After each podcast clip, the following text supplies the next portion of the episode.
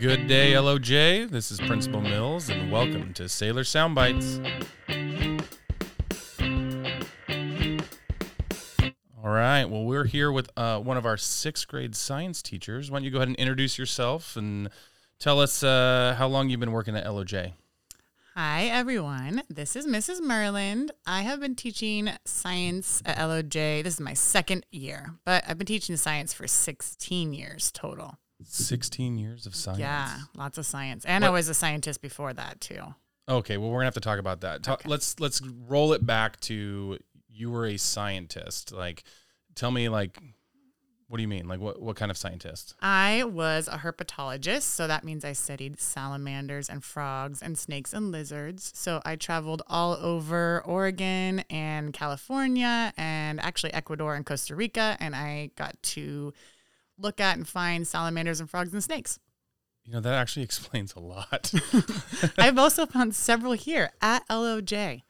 We have Well, really know, cute I- we- We, see you hiking in and out of the forest and around the pond area here Yeah. to. oh my gosh, I forgot about the frogs. We also have really cute frogs. Oh, and snakes. We also have cute snakes.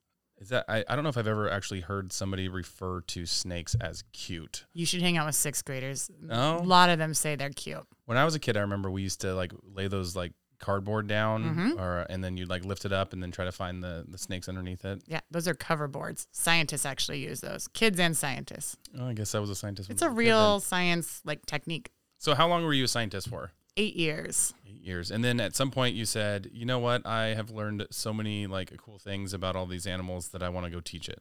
Yep. I actually always wanted to be a teacher, but I wanted to get a little bit older and I wanted to go chase amphibians for a while and kind of traveled around before I settled down. So um, then after I got enough experience, I went to grad school and became a middle school science teacher. And I've been doing that for 16 years. That's awesome. What What is your favorite? We'll get to the teaching part, but I mean, this is like, what's your favorite amphibian? Oh my gosh. Well, it changes based on which one I'm holding. I would say whatever amphibian I'm holding at that time, that's my favorite one. But I really do like ensatinas. They're the little salamanders in our woods. They have Okay. super adorable poppy outy eyes, and they're really good conversationalists Well, well, to me. I feel like that could be a whole podcast in itself. um, where is the coolest place you've traveled to chase after these amphibians? Mm, I was in the Amazon for a little bit. I went there for a couple weeks and that was really fun. It was also a little scary because here in the Pacific Northwest, um, especially on the west side, there's nothing, no amphibians or reptiles that can hurt you here. Um, Okay. None of the snakes are going to hurt you. You have to go to the east side, like Bend, and there's Oh. some rattlesnakes. So you can like roll around in the woods here and you'll be fine. But in Amazon's a little different. Amazon, there were many, many things that could hurt you. In fact, I remember I was looking at this really cute pink glittery. It was like a grasshopper. So I was getting closer and closer to it with my eyes. And then my guide was like, don't get that close because it shoots acid out. But it looks so cute. That they they draw you in that They way. They do. It was really adorable. you were falling into I their know. trap. It wasn't an amphibian or reptile, but also super cool. All right, so then you moved into middle school science, and I guess what grade levels have you been doing? Eh, all of them, or has it been predominantly one?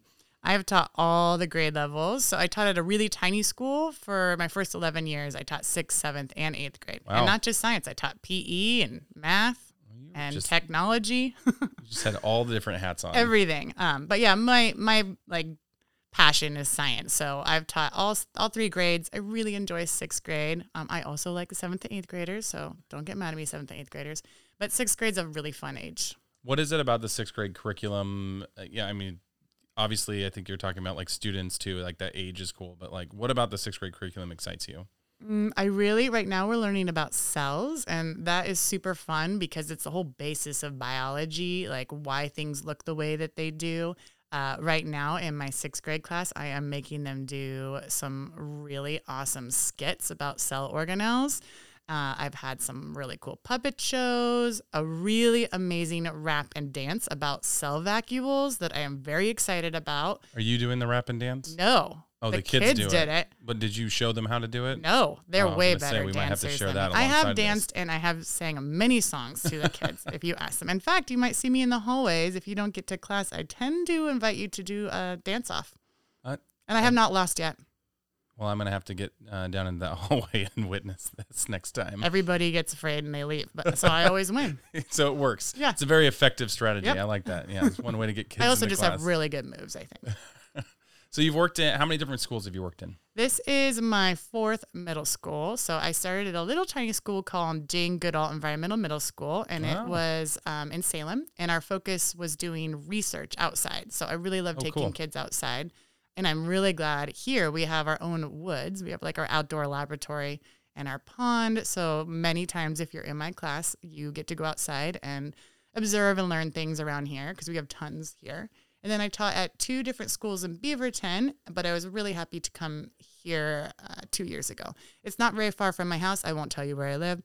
Um, and I just really love this community. It's in fact, I moved my own boys over from Portland to Lake Oswego because this is such a great school district, and I really wanted them to get some of the benefits as well. How old are your boys? Six, Six. six-year-old twin boys. It's twin life right here. They are at Forest Hills. Good luck, everybody. that could be our next podcast. Yeah. We can talk about raising twins. Yes, it's definitely uh, been a journey and continues to be one. it's super easy. Yeah, so Uh, easy. Everybody should do it. They just are automatically friends. Yeah, they never always, fight. Always get along. They definitely don't like destroy rooms and like, you know, squish things or bring a bunch of stink bugs in. That's probably just my fault because I'm a science teacher. Yeah, well, I'm not gonna lie. What is it they say? Apple and tree. Like, Yeah, there- There's probably a lot of that that you have to take responsibility. They literally for. the other day came in with 27 stink bugs. I know because they counted them and then they release them into. Okay. Side note. I, I read something that said that Oregon has an increase in stink bugs. Yeah. And now that I have a scientist here, why? They uh the climate is changing, so they don't like cold winters. That typically kills them off. But our winters are not as cold as they used to be. Um, but also as it gets a little bit, so they're able to survive the winter. And as it gets a little bit cooler, they try and get in our house to stay warm. Don't you like see them on the sides of houses Yeah. too? Or if you have twins, they just bring them into the house As pets. many, many pets. All right. Well, you've been at LOJ for a short amount of time. Yeah. You know, what what would you say is, I guess, some of the great things about LOJ and working within this school that makes you want to continue to work here? I would say that I really love the kids. They're awesome. They're, um, I feel like they're not as afraid to do silly things here and take academic risks. Um, they have really interesting ideas. They're caring. They're kind for the most part. You know, everybody needs some reminders. I really love the other teachers at this school. And actually, this district has been really good about providing us time to collaborate, probably better than I've ever seen in any other district. So, this is probably the first time I've really felt like I had enough time to prepare for my classes, but also collaborate with my co teachers so that we can write new things or learn new skills to help us be better teachers. Um, and then uh, I just love this whole community. It's a it's a small community. Everybody knows each other. Um, it's awesome. I get to play basketball. Oh, that's right. Yeah, Friday morning basketball. Yeah, so that's super fun. We play um, the teachers here at LOJ play, but also we play with the Lakeridge or that Lakeridge. Yeah, cross lake rivalry. yeah, we do have a little rivalry. I won't play ask who wins, but Mm, depends don't answer it. on how you define win. Oh, yes. It's whatever our own definition of winning Yes, is. Yes, exactly. All right. Well, last question I have for you. Um, if I had a daughter, per se, um, who was eight years old, that keeps telling me that she wants to be a scientist, um, what would be advice that you would give to an eight year old to help her continue to reach that passion and dream? I would say to get outside as much as possible, uh, make observations, don't be afraid to ask questions, learn how to problem solve yourself. Um, perhaps uh, look into different clubs that you can get into. There's some pretty cool STEM programs that um, um, are available. I know in, L- in uh, Lake Oswego, we have really awesome programs like my kids at Forest Hills get to do iLab, even in Oh, yeah, yeah. elementary school. And then in middle school, we have tons of really cool science electives that she could take that, to help her kind of refine and practice those skills.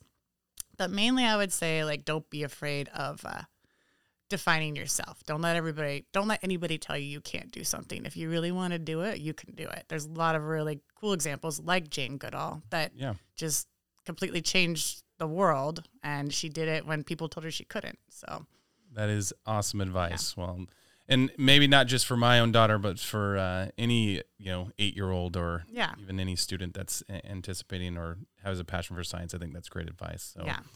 well, Mrs. Myrland, I really appreciate your time. Thanks. It was really fun being here.